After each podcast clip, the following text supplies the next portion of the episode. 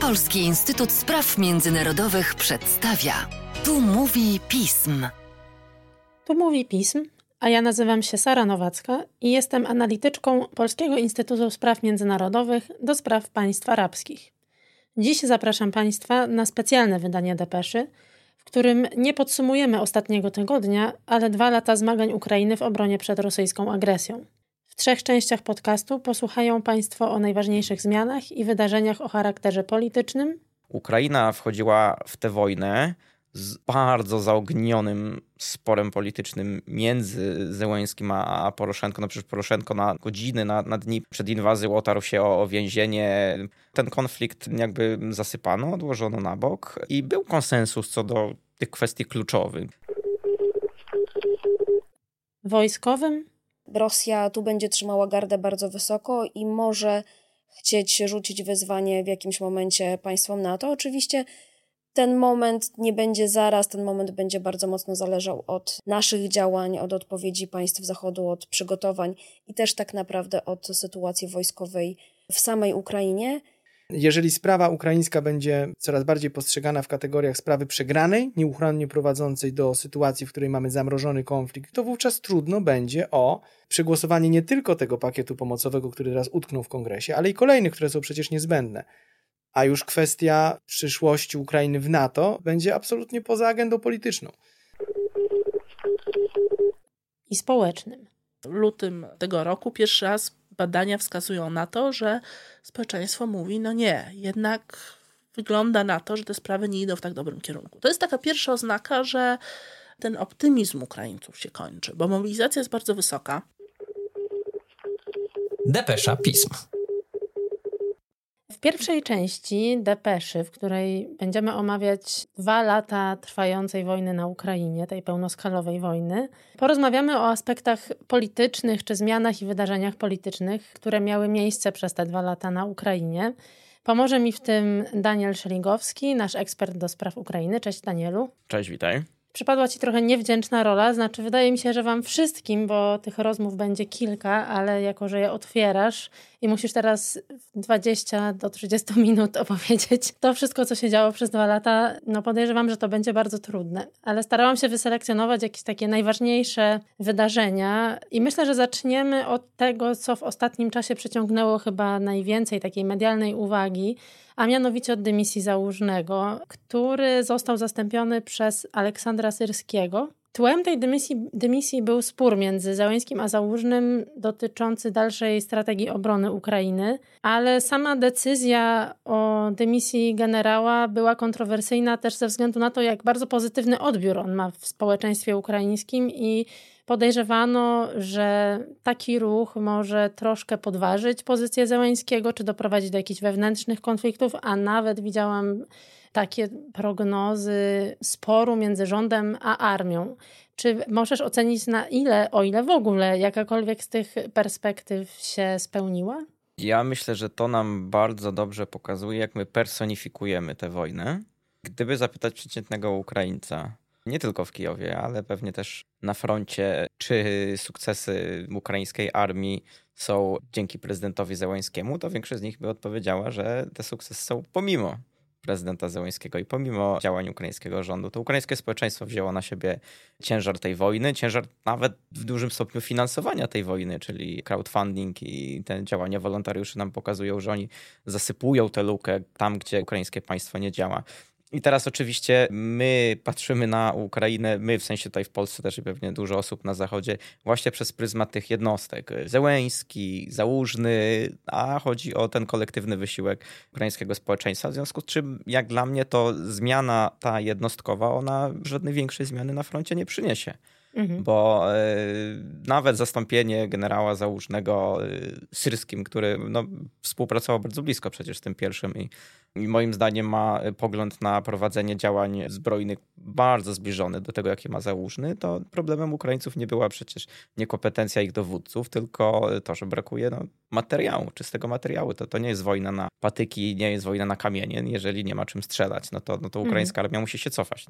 Jasne, że generał Załużny ma bardzo wysokie poparcie i na Ukrainie i oczywiście ten jego wizerunek jest no, nieskazitelny na Zachodzie, więc, więc pojawiały się te kontrowersje, do jakiego stopnia to jest motywowane politycznie. Znaczy ja się z tym zgadzam. Ja też uważam, że, że decyzja o dymisji generała Załużnego była motywowana politycznie, mimo tego, że oczywiście ten powiedzmy spór w doktrynie między, między Zełańskim a, a Załużnym był to raczej chyba zadecydowało to, że prezydent Zełenski po prostu obawiał się, że generał Załużny ma ambicje polityczne mhm. i że mu rzuci wyzwanie w przyszłych wyborach prezydenckich, które tam prędzej czy później no, no też będą się musiały odbyć. Więc mimo tego, że jakaś tam podstawa, logika strategiczna istniała, to pewnie prezydent Zełenski czym innym się kierował, ale kończąc ten wątek, znaczy to była dymisja nieuchronna, dlatego że w państwie demokratycznym, jakim Ukraina jest, obowiązuje cywilna kontrola nad armią i w momencie pojawienia się tych rozbieżności między sferą cywilną a między sferą wojskową, no to jest to oczywiste, że ostatnie słowo należy do prezydenta, który jest naczelnym dowódcą sił zbrojnych. Mhm.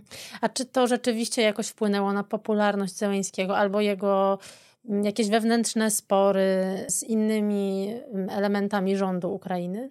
Wiesz, my z pewną rezerwą musimy podchodzić do tych wszystkich badań opinii publicznej, które są na, na mhm. Ukrainie, dlatego że kontekst jest istotny. Oczywiście, że wszyscy dzisiaj deklarują poparcie dla prezydenta Załańskiego, bo on ułasabia ten wysiłek wojenny ukraiński. Natomiast to nie jest tak, że całe społeczeństwo murem za nim stoi i nie ma żadnych podziałów. Te podziały chwilowo zasypano, one się odradzają, ta polityka no już od, co najmniej od połowy ubiegłego roku myślę, że ta rywalizacja polityczna odżyła tak w pełni na Ukrainie między opozycją a ekipą rządzącą. W związku z czym oczywiście prezydent Zełęński obawia się trochę o, o, własną pozycję. Myślę, że sam niestety w dużym stopniu no, dolewa oliwy do ognia, walcząc ze swoimi przeciwnikami politycznymi no, usunięcie założnego to jest jeden krok, ale różne działania, które mają uprzykrzyć życie byłemu prezydentowi Poroszence, jak brak zgody na jego wyjazd za granicę, na spotkania międzynarodowe, na jakieś międzynarodowe konferencje i tak dalej, działania służb specjalnych ukraińskich, które pukają tu i tam do drzwi różnych biznesmenów, no, to, to nam pokazuje, że to życie polityczne wrze. E, no mhm. i teraz, czy to jest dowód na to, że, że prezydent Zełęński trochę obawia się o, o swoją przyszłość polityczną? To ja uważam, że dokładnie tak. No, wykorzystuje w tym momencie tę sytuację do tego, żeby, żeby tę własną władzę umacniać. No, to jest dzisiaj w warunkach wojennych, ja bym powiedział, system y, superprezydencki, a, a rząd ukraiński to jest taki departament polityczny, który realizuje generalnie wytyczne, no, realizuje te decyzje, które zapadają w administracji prezydenckiej. No, pojawiają się właściwie dokładnie w kontekście tego, co powiedziałeś, nawet takie może nie oskarżenia to będzie za duże chyba słowo, ale jakieś analizy czy tezy o centralizacji władzy w Ukrainie właśnie w klimacie wojny. Zgodziłbyś się z tym? Mm, oczywiście, ale z centralizacją władzy my na Ukrainie mieliśmy nawet przed wojną. Czasem mówimy, że to system oligarchiczny, ale to jest taki autorytaryzujący system konkurencyjny w tym sensie, że, że wybory są absolutnie konkurencyjne. Tak? Mhm. Natomiast każda ekipa władzy dąży do jej centralizacji. To nie tylko Załęski, no przecież Poroszenko, Janukowycz, Kuczma, za każdym razem dążyli do tego, żeby jak najwięcej władzy uzyskać. Każdy z nich na jakieś tam przeszkody natrafiał, bo a to potrzebny był koalicjant, który się dość mocno stawiał władzy prezydenckiej, na to trzeba było wiem, dobierać sobie jakichś taktycznych sojuszników, nawet oligarchów, z którymi ułożenie sobie życia nie było takie proste. No z tym się borykał na przykład Poroszenko.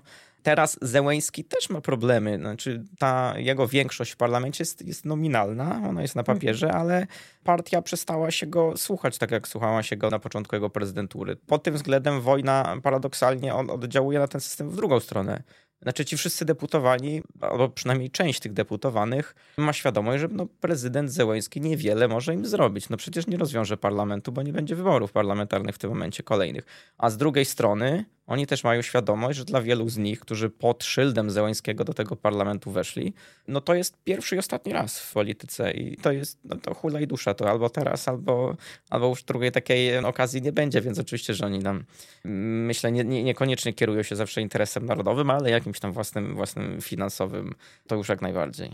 Wszedłeś na temat parlamentu ukraińskiego, bardzo mnie to cieszy, bo chciałam też do tego nawiązać, bo interesuje mnie w ogóle, jak parlament ukraiński, który nie działa w systemie online, w sensie oni nie spotykają się wirtualnie, więc jak on po pierwsze daje radę funkcjonować, i tu chodzi mi też o takie techniczne aspekty, ale też z drugiej strony, jak w realiach wojny parlament jest w stanie w ogóle tworzyć jakiś konsensus polityczny co do ustaw czy jakichś nowych praw, które się wprowadza w Ukrainie. Ukraińska elita polityczna na początku tej wojny zawarła takie porozumienie o zawieszeniu broni. Mhm. wewnętrzne, więc ten spór bardzo, bardzo ostry, bo przecież Ukraina wchodziła w tę wojnę z bardzo zaognionym sporem politycznym między Zełęskim a, Poroszenko. No przecież Poroszenko na godziny, na, na dni przed inwazją otarł się o, o więzienie. Padały komentarze od, od sekretarza generalnego NATO, od liderów Unii Europejskiej, żeby się nasi koledzy na Ukrainie ogarnęli, że tak powiem, bo są ważniejsze y, sprawy w tym momencie. No i słusznie oczywiście. No to tak, to, to ten konflikt jakby zasypano, odłożono na bok i był konsensus co do tych kwestii kluczowych, czyli obowiązywanie stanu wojennego, wzmacnianie armii, co do części kwestii budżetowych, że, że to trzeba przeznaczać na, na, na zbrojenia i tak dalej. Na pewno był konsensus co do tego, że trzeba współpracować z partnerami zagranicznymi, z którymi i tak dalej. Więc jakby co do tych pryncypiów, to, to tak. Natomiast z czasem oczywiście pojawiają się no, jakieś rysy na, na, na, tym, na tym obrazku, bo, bo oczywiście, że teraz jest, y, są już długie dyskusje i, i kłótnie właśnie co do budżetu, ale na przykład są y, przecież bardzo wyraźne różnice w ukraińskiej elicie politycznej, choćby co do tego, w jaki sposób układać relacje z Polską. No, no przecież to nie jest tak, że wszyscy popierają prezydenta Zełońskiego i, i, i ten jego pryncypialny, taki, no, powiedziałbym, godnościowy stosunek w tym momencie do Polski, że, że guzika nie oddamy i, niespecjalnie chcemy zawrzeć kompromis. To opozycja tego nie popiera i duża część środowiska eksperckiego też tego nie popiera. Oczywiście w, w tych warunkach wojny, po pierwsze, nie każdy chce krytykować prezydenta y, tak publicznie, bo jednak duża część i wojskowych, wolontariuszy generalnie tego środowiska, które, które niesie tę wojnę na plecach, to uważa, że to by jednak zaszkodziło Ukrainie jako takiej. Mhm. Nie, nie, że prezydentowi Ukrainie jako takiej. A dwa, no, prezydent Zełański sam tak bardzo średnio lubi publiczną krytykę i generalnie reaguje emocjonalnie, reaguje mocno.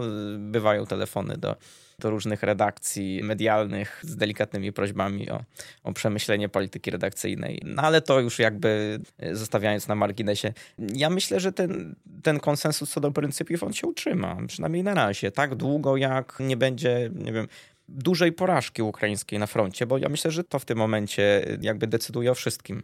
Tak długo jak, jak Ukraina prowadzi tę wojnę i broni się przed tą rosyjską nawałnicą, to ten konsensus jest. E. Ale gdyby się okazało, że wojna pójdzie nie po myśli e, ukraińskiej, ja rozumiem, że my rozmawiamy w tym momencie o sytuacji, w której rzeczywiście Ukraina zaczyna się cofać i przechodzi do obrony, tak? ale to mhm. nie jest jeszcze przegrywanie wojny. Tak? Mhm. To zależy, jak to definiujemy, ale, ale w, moim, w moim przekonaniu to nie jest jeszcze przegrywanie tej wojny. Ale gdyby rzeczywiście ta sytuacja na froncie była bardzo trudna i, i nie pomyśli Ukrainy, no to te konflikty ten konflikt między opozycją i ekipą rządzącą, to oczywiście, że może odżyć. Mhm. A też wspomniałeś, że jakby jednocześnie toczą się jakieś działania, na przykład związane z korupcją, ze zwalczaniem korupcji, czy z działaniami służb specjalnych. Czy to jakoś odbija się też na polityce wewnętrznej i też na działaniach związanych z obroną Ukrainy? No, niektórzy twierdzą, że, że Ukraina walczy na dwóch frontach, czyli na froncie tym militarnym i na froncie wewnętrznym, jeżeli chodzi właśnie o reformy wewnętrzne, przy czym to nie jest nowe, bo jakby taka argumentacja to pojawia się od 2014 roku. Ukraińcy jej nie lubią, żeby było jasne, z dość oczywistych przyczyn, bo ona jakby relatywizuje, no, umniejsza niejako znaczenie tego frontu militarnego, a, a, podnosi znaczenie tego frontu wewnętrznego. Natomiast to są dwie strony tego samego medalu.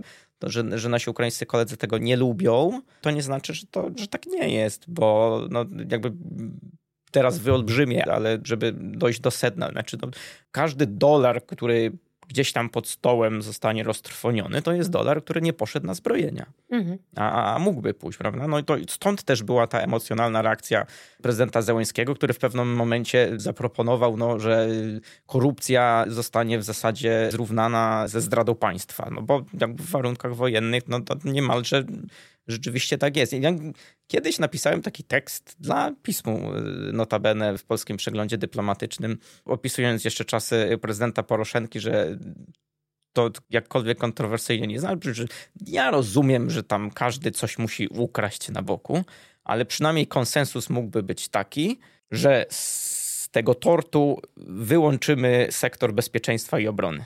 I mhm. tutaj kraść nie wolno, bo to jest absolutnie priorytet. Wojna już wtedy trwała w mhm. Donbasie, tak? I jakby głosy takie były, że no miejmy przed sobą priorytety. No do tego nie doszło. Widzimy, że dalej są jakieś tam skandale korupcyjne na Ukrainie. Ja absolutnie nie ujmuję prezydentowi Zełenskiemu tego, że on chce z tym walczyć i że naciskają na to zachodni partnerzy. Natomiast to jest trochę jak państwo w państwie. Wojna sprzyja temu, że, że wydatki zbrojeniowe są objęte, no, są klauzulowane po prostu, że dziennikarze i generalnie opinia publiczna wie mniej, a nie więcej. No i zawsze znajdzie się ktoś, kto będzie chciał to wykorzystać dla, dla własnych celów. A kończąc już ten wątek wewnętrzny, chciałam Cię zapytać, czy jesteś w stanie, no oczywiście nie da się tego zrobić jakoś w jednym czy w kilku zdaniach, ale jakoś podsumować to, jak przez te dwa lata zmieniło się ukraińskie postrzeganie jej zachodnich partnerów. Znaczy, chodzi mi o to, że to, co się nie zmieniło, to na pewno to, że to jest to miejsce, gdzie Ukraina szuka wsparcia i gdzie jakby chce też dołączyć w takim sensie, stać się pełnoprawnym członkiem tej społeczności zachodniej. Ale rozumiem, że to, co się mogło zmienić, to powiedzmy postrzeganie, który z tych partnerów jest rzeczywiście priorytetowy, jeżeli podzielimy ich na państwa, czy na NATO versus Unia Europejska versus same Stany Zjednoczone i tak dalej. Czy jesteś w stanie jakoś ocenić, jak przez te dwa lata e, wyglądały zmiany na tym kierunku? Ja bym tę odpowiedź ujął trochę inaczej. Ja mhm. myślę, że przez te dwa lata Ukraina mm, po pierwsze dojrzała. To się przejawia chociażby w tym, że pozbywają się niektórych iluzji, jeżeli chodzi o Zachód, o Unię Europejską, o NATO. No, to już nie jest taki różowy obrazek, jaki był nie wiem, w 2014 roku podczas Euromajdanu, tylko teraz już dostrzega się te, te różne cienie szarości. Jeden z, z bardziej znanych ukraińskich politologów, Jewgen Magda, tutaj kilka tygodni temu w Warszawie zażartował, że Ukraińcy będą wtedy gotowi do członkostwa w Unii Europejskiej, kiedy pojawi się eurosceptyczna frakcja na, na scenie politycznej. Jeżeli dopiero wtedy będą dostrzegać te różne odcienie szarości, to oznacza, że będą, że będą gotowi do członkostwa w ramach żartu, ale moim zdaniem coś, coś rzeczywiście w tym jest. I z jednej strony mamy tę dojrzałość, y, ona się też przejawia w tym, że ta ukraińska polityka jest, powiedziałbym, w tym momencie do bólu pragmatyczna. Czy jeżeli partner zachodni nie ma niczego do zaoferowania w sensie broni, pomocy finansowej i tak dalej, no to w tej hierarchii priorytetów po prostu spada. No to, to się nam w Polsce często nie podoba bo my uważamy, że być może za przeszłe zasługi powinniśmy gdzieś na tej liście partnerów być wyżej, ale jakby pogląd z Kijowa jest zupełnie inny. No, no, albo macie broń i ją nam dacie, albo macie pieniądze i nam je dacie, dajecie, obiecujecie, no albo będziemy gadać z innymi. No to jakby to tutaj myślę troszkę nie współgra. E, no i druga też kwestia, myślę, że oni się stali o wiele bardziej cyniczni i, i jeżeli tylko gdzieś można wywalczyć coś choćby małego dla siebie, nawet czyimś kosztem, to to robią. I ja myślę, że ten konflikt tworzowy polsko-ukraiński z, z ubiegłego roku na teraz ciągle trwa. To pokazuje. Znaczy próba załatwienia tego bezpośrednio z Komisją Europejską trochę ponad głową Polski i generalnie te głosy, które się pojawiają w ukraińskiej debacie publicznej, że ponieważ to jest relacja asymetryczna Polska-Ukraina, no to Ukraina powinna lewarować Brukselę vis-a-vis Polski, mhm. to jest dowód na ten cynizm, tak? że, że jeżeli tylko jest możliwość gdzieś tam uzyskania czegoś, nawet czyimś kosztem, to, to się to robi. Minus, bo to też, żeby być, oddać sprawiedliwość, no to jest taka fajna, krótkoterminowa gra, to przynosi jakie moralne zwycięstwo, ale długoterminowo niestety gra na niekorzyść Ukrainy. Mhm. A czy, bo napisałeś niedawno taki komentarz o porozumieniu o współpracy w dziedzinie bezpieczeństwa między Ukrainą a Wielką Brytanią. I no, mówi się, że to właśnie będzie mniej więcej teraz postępować z kolejnymi zachodnimi partnerami. I to, o co Cię chciałam zapytać, to po pierwsze, czy bardziej powinniśmy patrzeć na te porozumienia jako takie porozumienia, które stanowią jakiś okres przejściowy, czy jakąś formę przejściową do czasu, kiedy Ukraina stanie się częścią NATO, czy raczej powiedzmy jakiś rodzaj zastąpienia członkostwa Ukrainy w NATO? No i i jakby druga rzecz to, czy Polska się znajdzie też jakby, albo czy są jakieś szanse, że Polska też będzie jednym właśnie z partnerów, który podpisze takie porozumienie z Ukrainą? To szybko odpowiadając na pytanie drugie, tak. Bo podczas ostatniej wizyty premiera Tuska w Kijowie y, premier zadeklarował, że że my się do tej deklaracji G7 przyłączamy. Ergo to oznacza, że my taką dwustronną umowę z Ukrainą też będziemy negocjować. E, bo punktem wyjścia były państwa G7. Mhm. No i teraz ta deklaracja państw G7, do której przyłączały się inne państwa i będą chciały tę umowę negocjować z Ukrainą, albo przynajmniej wyrażają taką wolę, to to zostało przyjęte, albo przynajmniej zostało pomyślane jako pewien substytut. Sama ta deklaracja została przyjęta no, podczas szczytu NATO w Wilnie, oczywiście na marginesie, bo, bo to G7, a nie NATO. Tak? No ale kontekst jest ewidentny. No, nie ma zgody w NATO w tym momencie, żeby przyjąć Ukrainę. Jest jakaś szara strefa bezpieczeństwa niby wszyscy wiedzą, że, że trzeba objąć Ukrainę tymi gwarancjami bezpieczeństwa, tylko mm, po pierwsze chyba nie ma woli politycznej, po drugie no nikt nie wie, co to by miało być. Mhm. Albo ci, którzy wiedzą, to nie decydują o tym, a ci, którzy decydują, to nie wiedzą. W związku z czym pomyślano o tym systemie takich krzyżowych to, to nie są gwarancje bezpieczeństwa, no takiej pomocy, jakiś commitment, zobowiązań do tego, że w długim okresie będziemy pomagać Ukrainie i, i wojskowo, i finansowo, no po prostu ich nie zostawimy mhm. samych w tej wojnie z Rosją. No i teraz decydowanie, czy jakby określenie dość precyzyjnie, jaką rolę te porozumienia będą spełniać, jest o tyle niemożliwe, że jesteśmy na rozdrożu. Czy jest 50 na 50. No, no, może ta proporcja inaczej się, się kształtuje, ale generalnie są dwie ścieżki. Oczywiście w zamyśle to tak, to to jest tymczasowe rozwiązanie do momentu, w którym Ukraina zostanie członkiem NATO. No tylko, że my nie wiemy, czy Ukraina zostanie członkiem NATO. No, to, że to tak zostało mm, skonstruowane, nie oznacza jeszcze, że, że my dojdziemy do tego punktu końcowego. No i teraz alternatywa.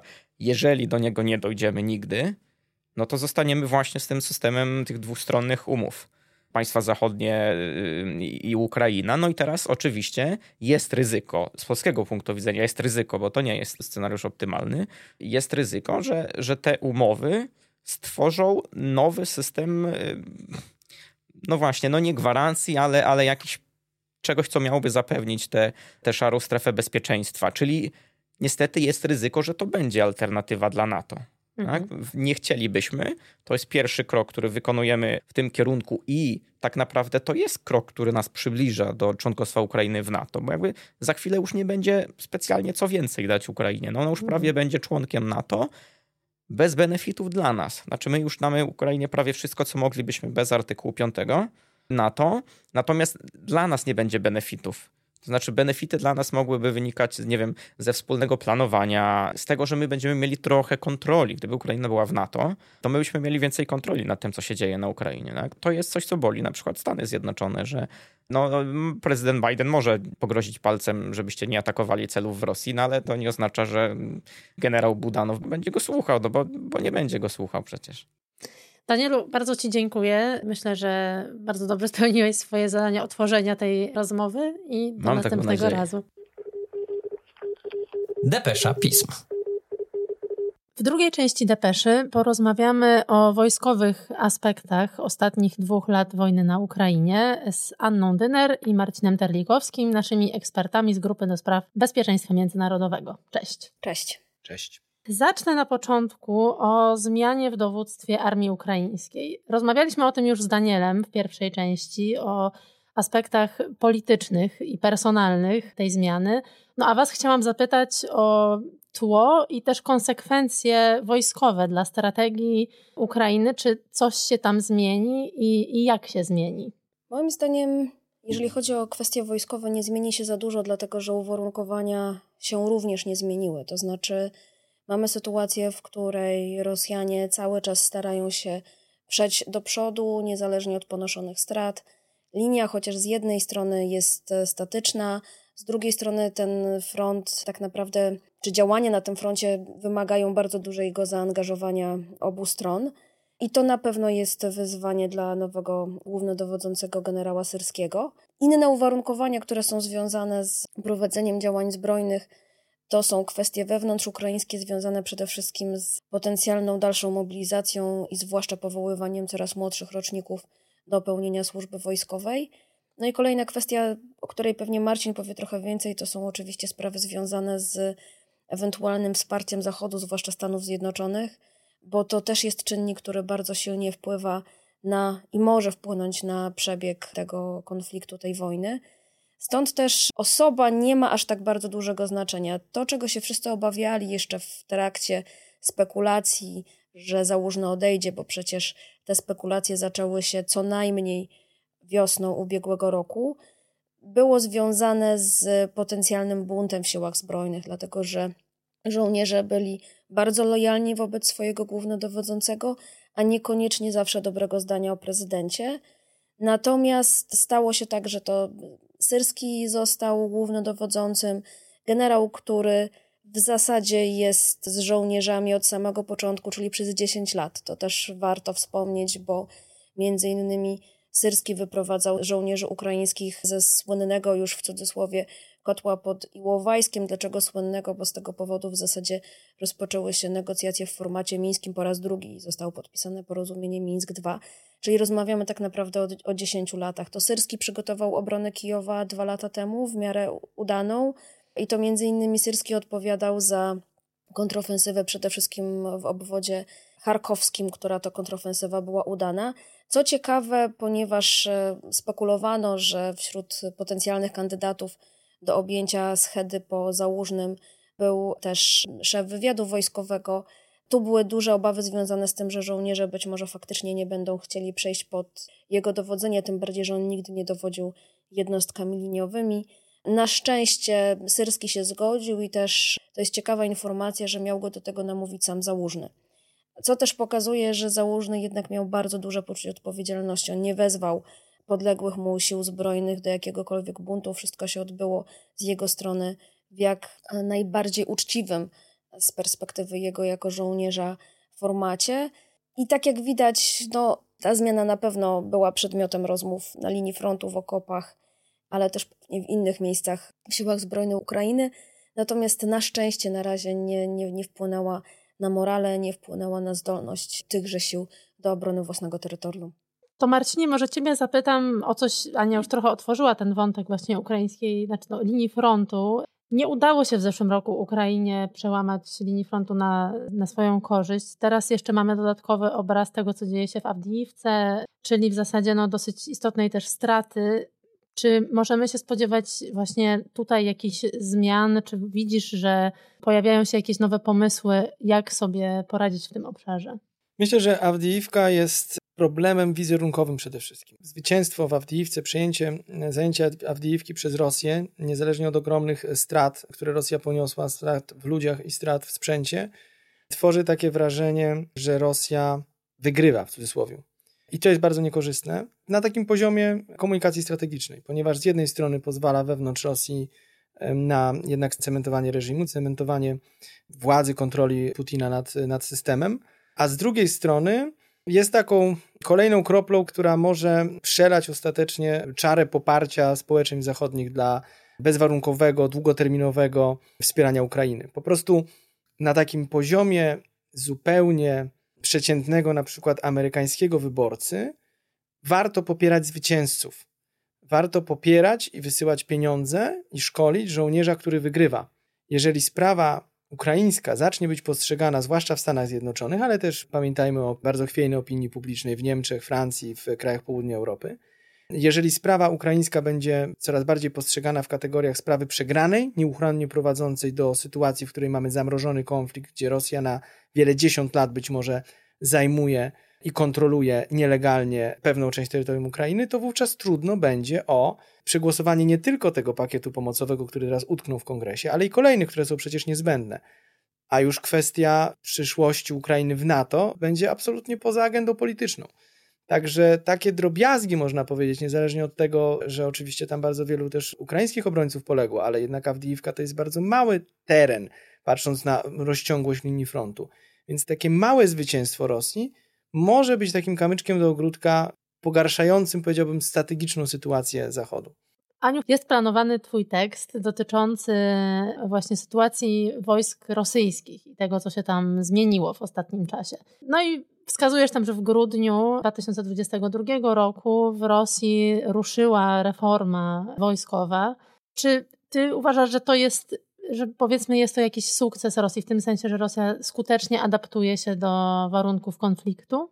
Zacznę od bardzo wyświechtanego słowa, że Rosja nigdy nie jest tak silna, jak się ją postrzega, nigdy nie jest tak słaba, jak się ją postrzega. Oczywiście Rosjanie na dzień dobry popełnili bardzo dużo błędów w trakcie tej tak zwanej z ich perspektywy specjalnej operacji wojskowej. Uczciwie można przyznać, że oni to zrealizowali jako ekspedycję karną do swojej kolonii, nie nastawiając się na opór i nastawiając się na szybkie zwycięstwo. Na szczęście Ukrainy dostali za swoje, natomiast mimo wszystko nie było to tak, że w ciągu czasu trwania tej wojny Rosjanie się nie adaptowali do nowych wyzwań, nie myśleli o tym, jak usprawnić swoje działania. Wychodziło im to bardzo różnie, ale też e, widzimy, że po roku prawie trwania tej specjalnej operacji wojskowej kierownictwo sił zbrojnych, kierownictwo MONU rosyjskiego stwierdziło, że trzeba będzie jednak przedsięwziąć reformę. W zasadzie to jest taki chyba rosyjski know-how, dlatego że ta poprzednia, bardzo spektakularna reforma została zainaugurowana w roku 2009 przez ówczesnego ministra Sierdiukowa. Zresztą do tej pory się mówi właśnie przez to o reformie Sierdiukowa. I to były wnioski wyciągnięte z inwazji na Gruzję. Teraz Rosjanie wyciągnęli, wyciągają wnioski z inwazji na Ukrainę. Co ciekawe, w zasadzie wywrócili tamtą poprzednią reformę do góry nogami. To znaczy, o ile tamta reforma zakładała uproszczenie systemu dowodzenia, sprawienie, że jednostki rosyjskie będą bardziej mobilne, raczej nastawienie na działania ekspedycyjne, a nie na takie klasyczne prowadzenie działań zbrojnych, to teraz widzimy, jest raczej nastawienie na powrót do, w cudzysłowie, starej doktryny sowieckiej armii masowej, armii, gdzie są cztery szczeble dowodzenia, armii opartej na silnych dywizjach, które potem są również zgromadzone w poszczególne armie. I widać też wyraźnie, że mimo sporych trudności powodowanych problemami przemysłu zbrojeniowego, powodowanych częściowo sankcjami, Rosja nadal stara się remontować ten sprzęt, który jest uszkodzony w trakcie działań wojennych, stara się produkować nowy sprzęt. Oczywiście on technologicznie będzie się bardzo mocno różnił od tego, co są w stanie wyprodukować państwa NATO. Niemniej nadal sprawia to duży problem na linii frontu. Widać też wyraźnie, że Rosjanie sięgnęli do swoich zapasów magazynowych, choćby na przykład po raportowaniu, jakie czołgi są teraz uważane czy uznawane za podstawowe. Wcześniej część tych typów była raportowana jako czołgi znajdujące się w rezerwie w magazynach. I tak naprawdę ta reforma ma dwie rzeczy na celu. Pierwsza to jest oczywiście jednak osiągnięcie tych zamierzeń, z którymi Rosjanie rozpoczynali operację wojskową. Między innymi oficjalnie to była denazyfikacja i demilitaryzacja Ukrainy. Oczywiście chodziło tak naprawdę o całkowite podporządkowanie tego państwa i sprawienie, żeby zrezygnowało z integracji euroatlantyckiej. Teraz to się o tyle zmienia, że raczej widzimy, że jest to wojna na wyniszczenie i po prostu Rosja przede wszystkim będzie się skupiała na tym, żeby Ukraina poniosła i ponosiła jak największe straty. Plus oprócz tych kwestii stricte ukraińskich, ideologicznych, o czym Putin też wielokrotnie wspominał, ważny aspekt to jest przygotowanie się do potencjalnej konfrontacji z państwami zachodnimi. Ma się odbyć podział zachodniego okręgu wojskowego na moskiewski i leningradzki, czyli powrót też do stanu sprzed roku 2009. Na razie jeszcze ten podział był odkładany w czasie, prawdopodobnie on będzie miał miejsce w stosunkowo już niedługiej perspektywie czasowej, ale też e, widać po sposobie zwiększania zdolności potencjalnie tych armii czy korpusów armijnych, które będą operować i w moskiewskim, i w leningradzkim okręgu wojskowym, a także na terenie obwodu królewieckiego, że Rosja tu będzie trzymała gardę bardzo wysoko i może chcieć rzucić wyzwanie w jakimś momencie państwom NATO. Oczywiście ten moment nie będzie zaraz, ten moment będzie bardzo mocno zależał od naszych działań, od odpowiedzi państw Zachodu, od przygotowań i też tak naprawdę od sytuacji wojskowej w samej Ukrainie.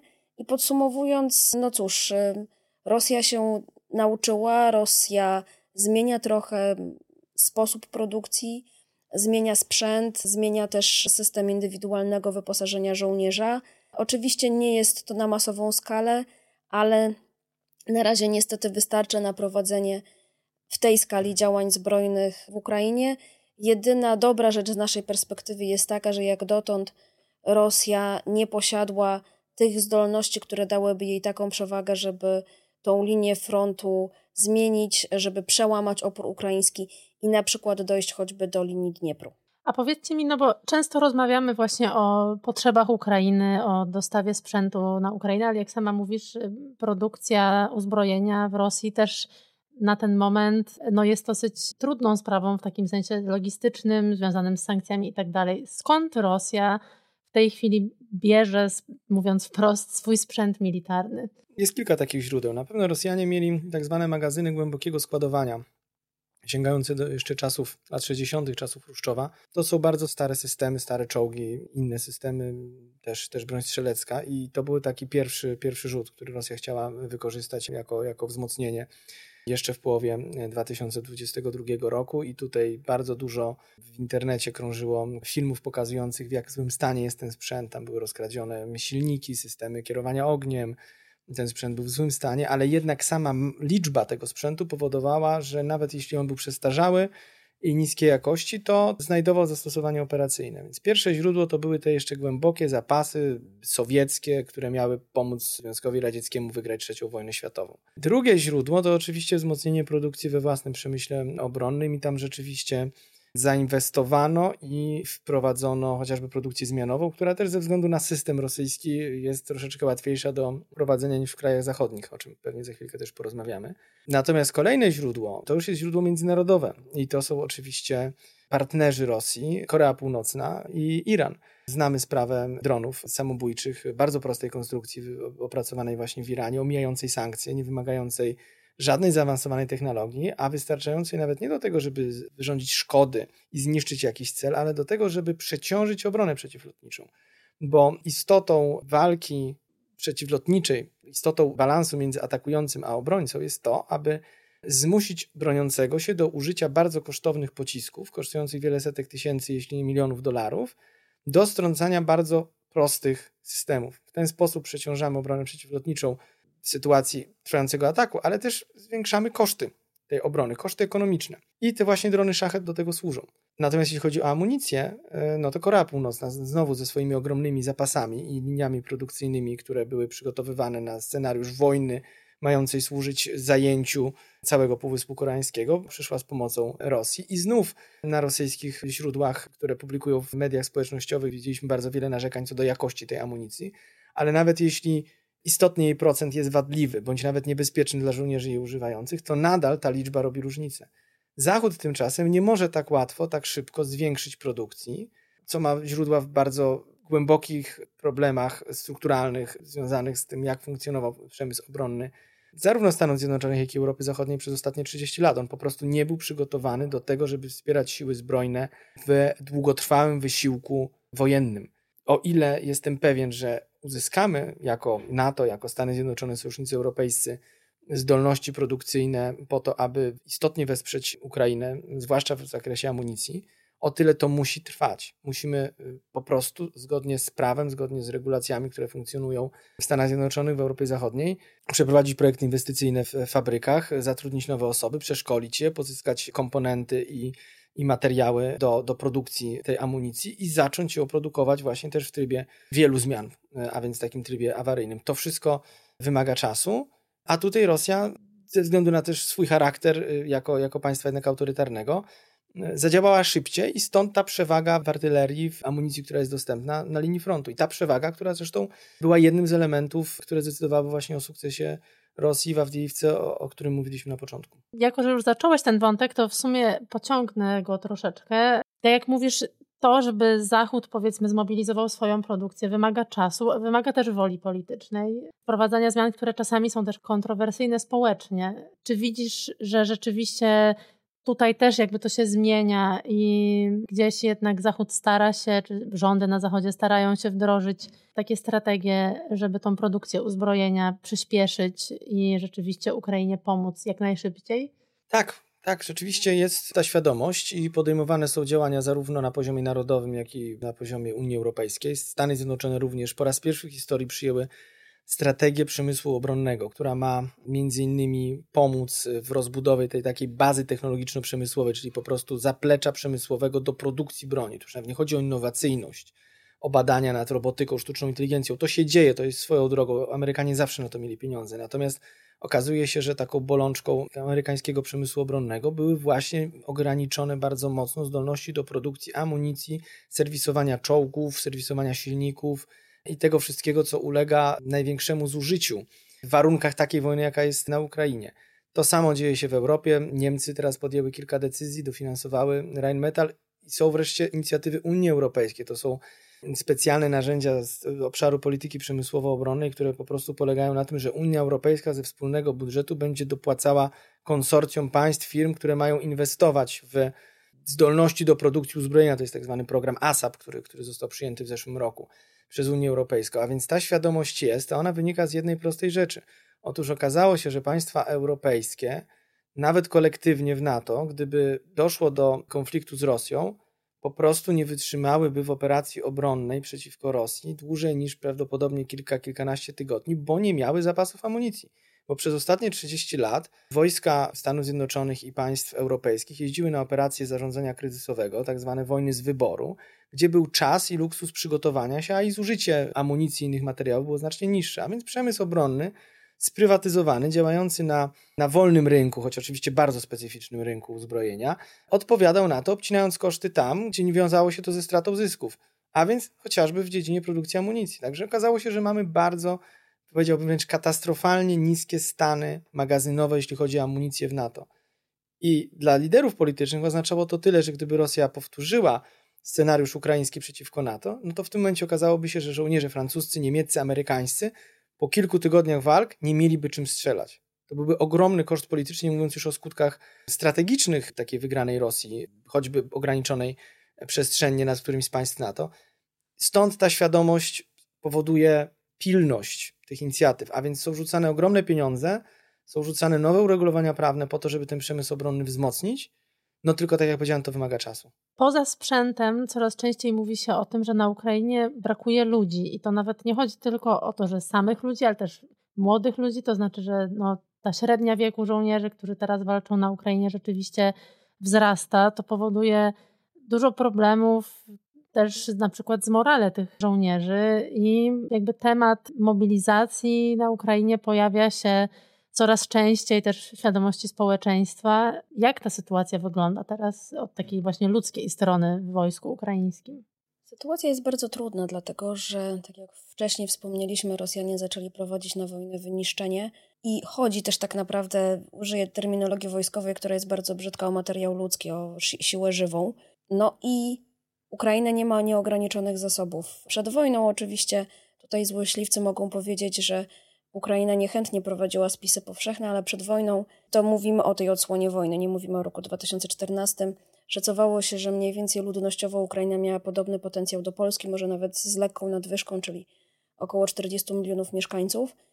Później ta liczba się gwałtownie zmniejszyła i pesymistyczne szacunki wskazują, że teraz na Ukrainie może przebywać od 25 do 30 milionów osób, czyli Widzimy, że w ogóle o 25% zmniejszył się potencjał ludnościowy, z czego z tych nawet 30 milionów część to są osoby powyżej 60-65 roku życia, które do okopów po prostu nie trafią i są to też osoby młode, uczące się dzieci. Jak dotąd Ukraina nie prowadziła mobilizacji głównie mężczyzn, ale przede wszystkim osób poniżej 27 roku życia, wychodząc z założenia, że ktoś to państwo będzie musiał odbudować. Teraz jednak potrzeby wojny coraz bardziej pokazują, że mobilizacja raczej będzie prowadzona w kolejnych rocznikach, czyli na razie decyzja zapadła o osobach powyżej 25 roku życia, właśnie żeby osłabić ten efekt, o którym wspomniałaś, czyli taki, że w okopach mamy teraz żołnierzy 40, plus, co ma swoje plusy, ale ma też swoje minusy. Tyle, że znowu, jeżeli wrócimy do kwestii tej mobilizacji, prawdopodobnie to mogło być też jedną z przyczyn, dla których ostatecznie generał Załużny przestał być głównodowodzącym, bo on jednak bardzo starał się chronić życie obywateli i życie mieszkańców, to mamy do czynienia z sytuacją, w której tego typu działania muszą być podjęte jak najszybciej, dlatego że istotny jest też czas wyszkolenia żołnierza, jeszcze do niedawna cywila, kogoś, kto bardzo często nie miał zbyt dużo do czynienia z strukturami zbrojnymi i zwyczajnie wysłania go na front na tyle przygotowanego, żeby nie stał się zaraz ofiarą tych działań zbrojnych, dlatego że Na to Ukraina sobie też nie może pozwolić. I znowu do pewnego stopnia jest to spore wyzwanie dla sił zbrojnych Ukrainy, spore wyzwanie polityczne również. Prawdopodobnie Daniel o tym trochę, trochę mówił. Natomiast niełatwo się podejmuje decyzje związane z właśnie ogłoszeniem kolejnej fali mobilizacji. Tym bardziej, że coraz bardziej w to uderza również rosyjska propaganda, która troszkę próbuje harcować po przestrzeni medialnej Ukrainy, oczywiście w ograniczonym zakresie, ale co jakiś czas możemy zobaczyć filmiki zapierających się mężczyzn, którzy wcale nie chcą trafić na front, co oczywiście ma osłabiać morale ukraińskiego żołnierza. Stąd też bardzo długie trwanie, przedłużanie się tego konfliktu będzie rodziło olbrzymie problemy na froncie samym, żeby uzupełniać te straty, rotować jednostki, które walczą, a niektóre naprawdę są w walce nawet nie od dwóch, a od dziesięciu lat. Oczywiście część tych jednostek ona była odtwarzana, prawdopodobnie mało jest takich żołnierzy, którzy walczyli przez e, ostatnich 10 lat i mieli na tyle dużo szczęścia, żeby nic im się zwyczajnie nie stało, ale też długotrwały konflikt on rodzi poważne wyzwania choćby dla służby zdrowia Ukrainy, dlatego że mamy całą rzeszę weteranów, osób wymagających opieki zarówno psychologicznej, ponieważ PTSD jest też elementem, który jest powszechny, jak i zwyczajnej rehabilitacji, wsparcia, często protez kończyn. Tutaj możemy o bardzo wielu takich kwestiach rozmawiać. I, I znowu e, Marcin wspominał choćby o prostym używaniu dronów samobójczych, żeby przeciążyć system obrony powietrznej i wygenerować spore koszty po stronie obrony, i to jest znowu działanie Rosji wymagające w zasadzie tego samego, to znaczy ludzie są rzeczą w zasadzie trudno mówić o rzeczy, ale powiedzmy kwestią najważniejszą i znowu od Ukrainy wymaga się ponoszenie jak największych kosztów właśnie w tym zakresie. Dziękuję Wam bardzo za przybliżenie wojskowych aspektów tego, co działo się przez ostatnie dwa lata i podsumowanie tego. Wiem, że to jest bardzo trudne, żeby w dwadzieścia parę minut podsumować dwa lata wojny na Ukrainie, ale myślę, że Wam się udało. Dzięki. Dzięki bardzo i myślę, że możemy też zachęcić do serii naszych tekstów, które będą w okolicach rocznicy opublikowane, które nieco szerzej będą dotykały różnych kwestii związanych i choćby z wojskiem rosyjskim, i kwestii związanych ze społeczeństwem rosyjskim i społeczeństwem ukraińskim, ale też tym, co się dzieje w Ukrainie i tym, co się dzieje w innych państwach, które w jakiś sposób są zaangażowane w ten konflikt. Zdecydowanie zachęcamy do śledzenia mediów społecznościowych pism i odwiedzania naszej strony internetowej. Dzięki. Depesza Pism. W ostatniej części naszego specjalnego wydania Depeszy porozmawiamy o ukraińskim społeczeństwie i o tym, co przez dwa lata wojny w społeczeństwie ukraińskim się zmieniło. Pomoże mi w tym oczywiście Marysia Piechowska, nasza ekspertka do spraw ukraińskich. Cześć Marysiu. Cześć Saro. Zadam najpierw takie pytanie bardzo ogólne. Jak Ukraińcy postrzegają wojnę w tej chwili? Jak w ogóle widzą te działania? Czy widzą je dalej jako sukces? Jakie jest ich nastawienie do tego, jak w tej chwili działa ukraińskie wojsko? No, Ukraińcy na pewno popierają armię, mają świadomość, że gdyby nie ta naprawdę dramatyczna walka, no to by państwo przestało istnieć, przesta oni by przestali istnieć jako naród, bo to jest jeden z celów tak naprawdę rosyjskich więc popierają. Natomiast jeżeli popatrzymy na społeczeństwo, jak ono się zachowuje w tej sytuacji, no to przede wszystkim na pewno doszło do takiego ciekawego zjawiska, że Ukraińcy po prostu nauczyli się żyć z tym, że jest wojna. Oczywiście nie jest to proste, nadal to są traumy różnego rodzaju, natomiast no to jest ich rzeczywistość. Ich właściwie każdy dzień mają alarmy lotnicze. No to jest kwestia tego, że dowiadują się, że znowu ktoś zginął albo jest ranny na froncie. No to wiadomo, trudno się do tego przyzwyczaić, ale to stało się po prostu rzeczywistością ukraińską. I w jakiś sposób oni w tym funkcjonują. Oczywiście będą płacić cenę tego, to jest no, niewątpliwe, ale na razie to państwo funkcjonuje i społeczeństwo też funkcjonuje. Trudno powiedzieć, że sobie świetnie z tym radzi, ale jakoś funkcjonuje. A powiedz mi, jaka jest w tej chwili mobilizacja społeczna? To znaczy, początkowo mieliśmy, można było odnieść takie wrażenie po pierwszej fazie rosyjskiej agresji, że jednak Ukraińcy wierzą, że im się uda. Czy po dwóch latach to się nie zmieniło i czy rzeczywiście jakby społeczeństwo jest przekonane o tym, że jakby no jest cały czas potencjał dla ukraińskiego zwycięstwa? No, Ukraińcy na pewno mają świadomość, że to zwycięstwo to jest być albo nie być, że nie ma innej drogi. Natomiast rzeczywiście pojawiają się pierwsze takie oznaki zmęczenia tą sytuacją. Pierwszy raz od początku tej inwazji, od początku tej odsłony wojny, pierwszy raz badaniach społecznych ludzie częściej wskazują, że no, sprawy na Ukrainie idą w złym kierunku. Wcześniej zawsze to mimo tych kolejnych no, nieudanej kontrofensywy na przykład, cały czas społeczeństwo było dosyć optymistyczne, że mimo wszystko jest dobrze. No, w tym lutym tego roku pierwszy raz badania wskazują na to, że społeczeństwo mówi, no nie, jednak wygląda na to, że te sprawy nie idą w tak dobrym kierunku. To jest taka pierwsza oznaka, że ta mobili- nawet nie mobilizacja, ale ten optymizm Ukraińców się kończy, bo mobilizacja jest bardzo wysoka. No ma wiele wymiarów. Przede wszystkim chodzi o to, że ludzie po prostu wspierają ten wysiłek obronny, czy poprzez zaangażowanie w jakiś sposób różnego rodzaju akcje wspierające wojsko, czy takie na przykład jak zbieranie funduszy. Badania wskazują, że chyba czterech na pięciu Ukraińców w jakiś sposób wspiera, właśnie nieustannie wspiera wojsko.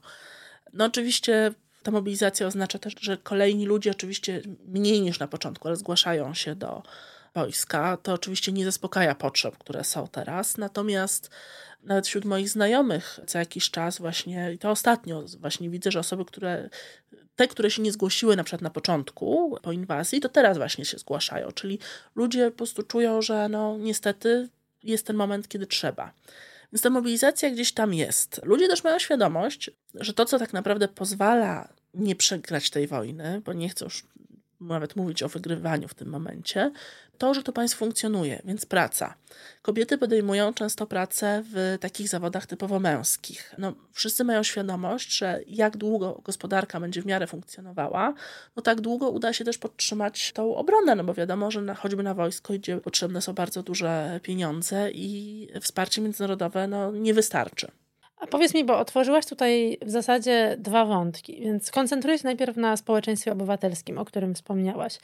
Często się mówi, że już od słynnych protestów na Majdanie, jakby to społeczeństwo obywatelskie Ukrainy bardzo się wzmocniło.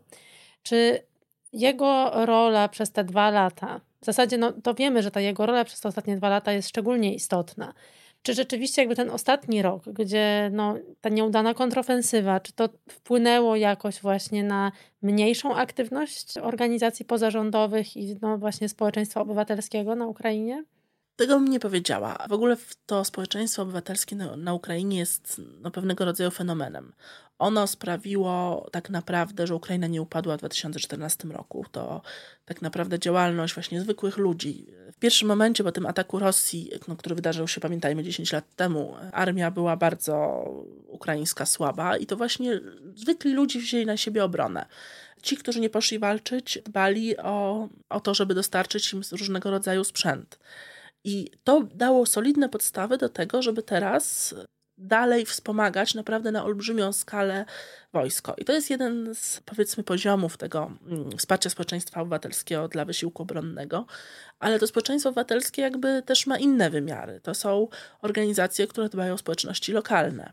To są organizacje, które też funkcjonują na przykład jako watchdogi. No, Ukraina teraz jest w takim momencie, że musi mimo że trwa wojna, muszą się reformować, chcą, e, jakby mają nadzieję na przystąpienie do Unii Europejskiej czy NATO, to wymaga wielu reform, zwłaszcza jeżeli chodzi o Unię Europejską, to jest kwestia korupcji, która jest dużym problemem na Ukrainie i tutaj bardzo ważną funkcję odgrywają e, różnego rodzaju organizacje, które po prostu patrzą władzy na ręce.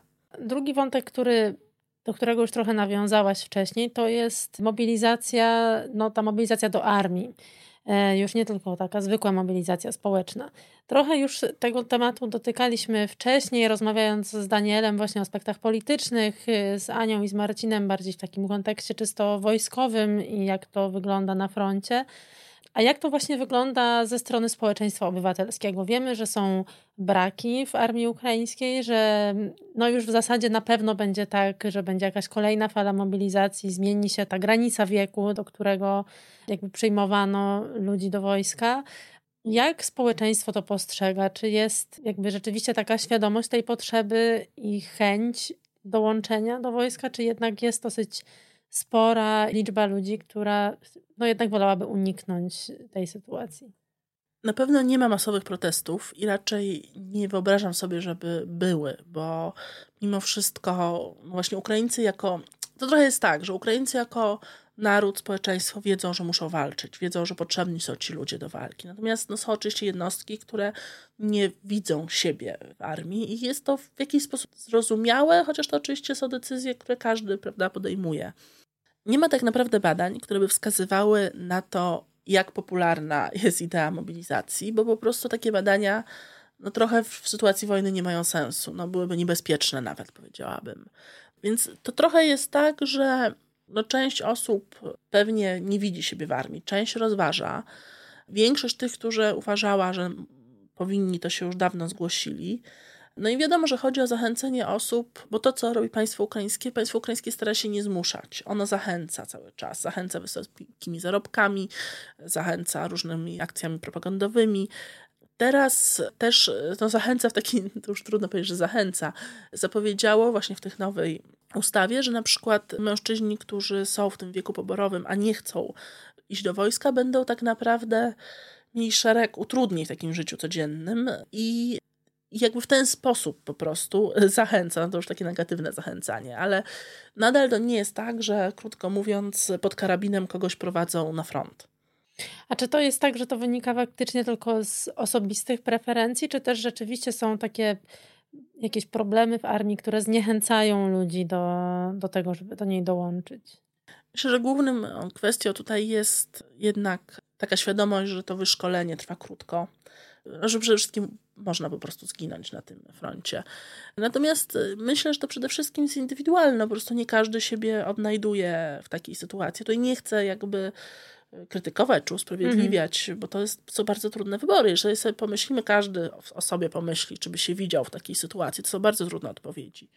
Pamiętajmy też, że część osób, to jest to na przykład, co widzimy w Polsce często, że my widzimy dużo, młodych mężczyzn, jest krytyka, że ci młodzi mężczyźni z Ukrainy powinni walczyć, ale nie znamy ich historii. Ja nie chcę ich usprawiedliwiać, mówię znowu, tylko tak zwracam uwagę, że na przykład ojcowie trójki dzieci są oficjalnie zwolnieni. Ojcowie, jeżeli na przykład żony są, walczą, to też oni jakby są zwolnieni. Ojcowie dzieci z niepełnosprawnościami są zwolnieni. I to jest naturalne, jakby tutaj sytuacja jest jaka jest, y, więc bardzo łatwo szafować pewnymi wyrokami tutaj w tej kwestii, natomiast koniec końców to jest decyzja indywidualna i są bardzo trudne decyzje. A dużo jest kobiet w ukraińskiej armii? Jest sporo. Dokładnych statystyk nie pamiętam, ale to jest około 20%. Więcej e... niż u nas. A powiedz mi, jak Ukraina radzi sobie z komunikacją? Ostatnio pojawił się taki ciekawy pomysł, stworzono jakby taki powiedzmy konglomerat medialny, w którym bierze udział dużo organizacji medialnych, no ale on też chyba jest dosyć kontrowersyjny. Rozumiem, że masz na myśli telemaraton. No dobra, to może zacznijmy od tych historii.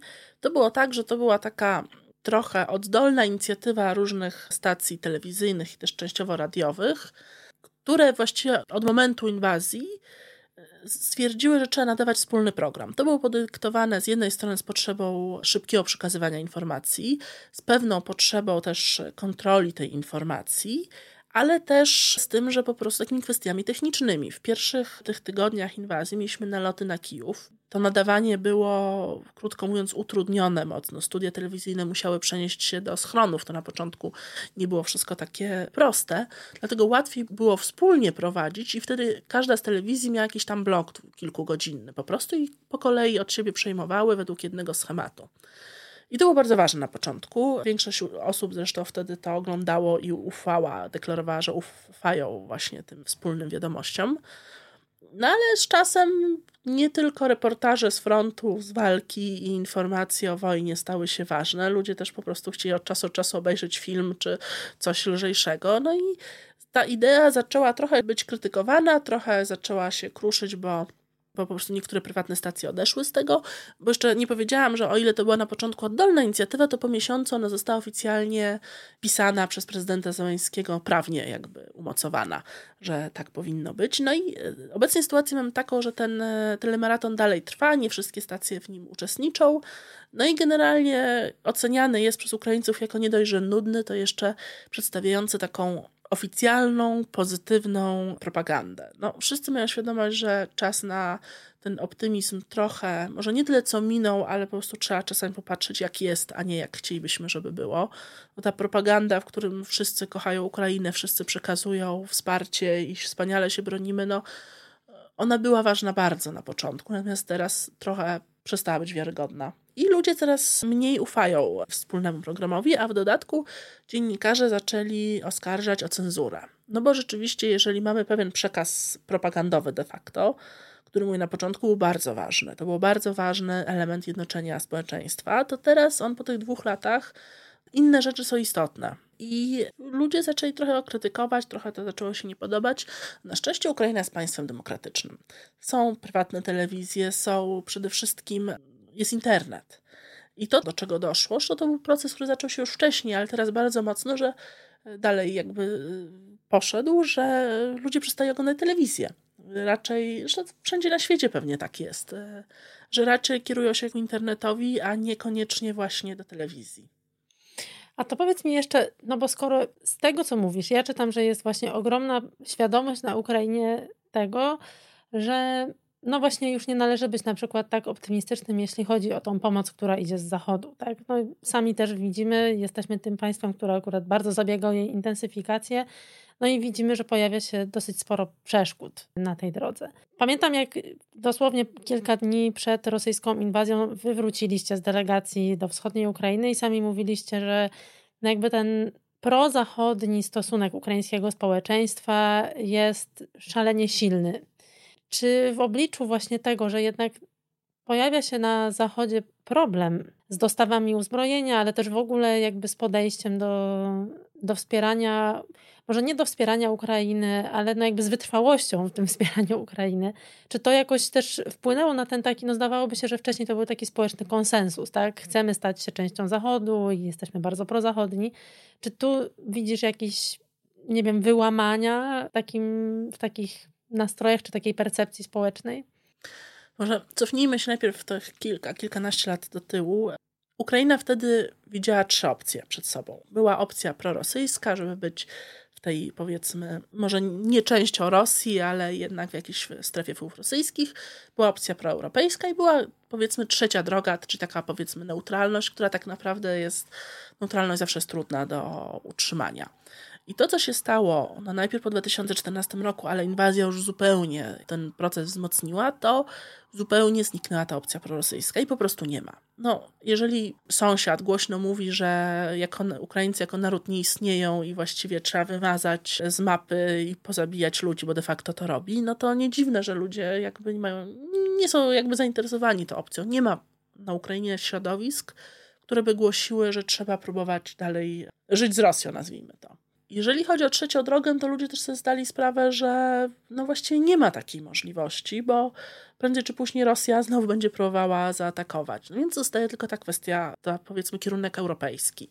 I tutaj Ukraińcy generalnie nie mają wątpliwości. Tam czasami są jakieś wahania, właśnie na zasadzie 1-2%, to nadal jest bardzo wysokie poparcie dla integracji europejskiej. Natomiast Ukraińcy po prostu nie mają wyboru. Więc to nie do końca jest tak, że. Znaczy, oni są oczywiście proeuropejscy. Oni w ten pod, bardzo mocno podkreślają, że ta wojna też jest wojna o demokrację, o wartości te zachodnie, że oni wybrali, podjęli decyzję i to są konsekwencje tej, tego wyboru. Natomiast oni nie, nie mają wyboru de facto i jakby bez względu na to, jak dalej się będzie działo, no oni właściwie muszą być proeuropejscy, bo nie ma innej możliwości.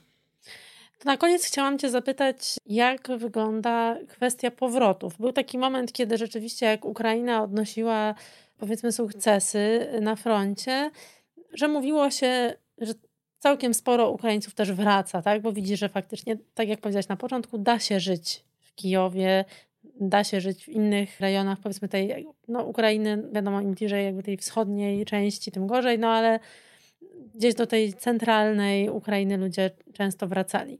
Czy ten trend się utrzymuje, czy jednak w związku z, no, z brakiem jakichś postępów czy przełomu pozytywnego z uprzedniego roku, z ubiegłego roku, on się zatrzymał albo wręcz odwrócił i znowu widzimy Ukraińców, którzy wyjeżdżają z Ukrainy?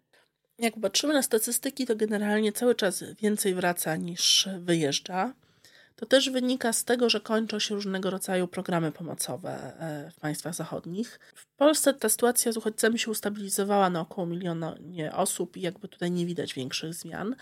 No jestem ciekawa, co będzie w Niemczech, bo w Niemczech też jest około ponad milion ukraińskich uchodźców. Oni w tym momencie w dużej mierze nie pracują często, ale są na różnego rodzaju, no mają po pierwsze wsparcie państwowe i są różnego rodzaju na przykład kursach niemieckiego. Tylko to się skończy i wtedy będą musieli podjąć pracę. I wtedy być może dojdzie do momentu, w którym Ukraińcy z Niemiec będą albo przyjeżdżali na przykład do Polski, albo wracali na Ukrainę. Mm, bo nie wszyscy będą jednak w stanie się odnaleźć w tej rzeczywistości niemieckiej, no bo no, niemiecki nie jest językiem, który można nauczyć się w rok dobrze, a polski dla Ukraińca jakby jest dużo łatwiejszy do nauczenia się. Mhm. Więc choćby z tego to wynika. Tak patrzyłam na statystyki, to jest w ogóle bardzo ciekawe, bo Państwowa Służba Graniczna mówi, że od początku inwazji wyjechało i nie wróciło. Czyli nie mówimy o całej liczbie, która w tym momencie wyjechała, tylko tych, których ter teraz jakby nie ma na Ukrainie, to jest ponad 2, prawie 2,5 miliona Ukraińców. Natomiast ONZ twierdzi, że tych ukraińskich uchodźców jest ponad 6 milionów, więc to jest bardzo duża rozbieżność. Ale to też pokazuje, jak bardzo trudno jest badać migrację i jak trudne są dokładne liczby w migracji.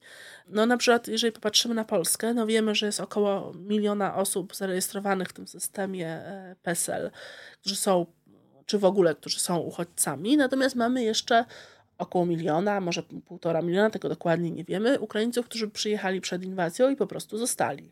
Mm. No są na przykład osoby, które się wymykają systemowi zupełnie, które na przykład przyjechały przed inwazją do pracy na tak naprawdę podjąć pracę w sposób nielegalny, bo na przykład na po prostu ruchu bezwizowym i które nie mogły wrócić, bo były na przykład ze wschodniej Ukrainy, więc zostały w Polsce, ale nie miały też, nie zarejestrowały się nigdy. My nie wiemy, ile takich osób jest. E, to nie jest tak, że ich jest, nie wiem, 5 milionów, ale na pewno pewna liczba, choćby kilka czy kilkanaście tysięcy albo i więcej takich osób jest. Dziękuję Ci bardzo, Marysiu. Społeczeństwu ukraińskiemu życzymy jak najwięcej wytrwałości, oczywiście. W dzisiejszej depeszy, w dzisiejszym specjalnym wydaniu depeszy to już wszystko. Państwu bardzo dziękuję za wysłuchanie tego odcinka. Podcast wyprodukowała Natalia Radulska. Tu mówił pism.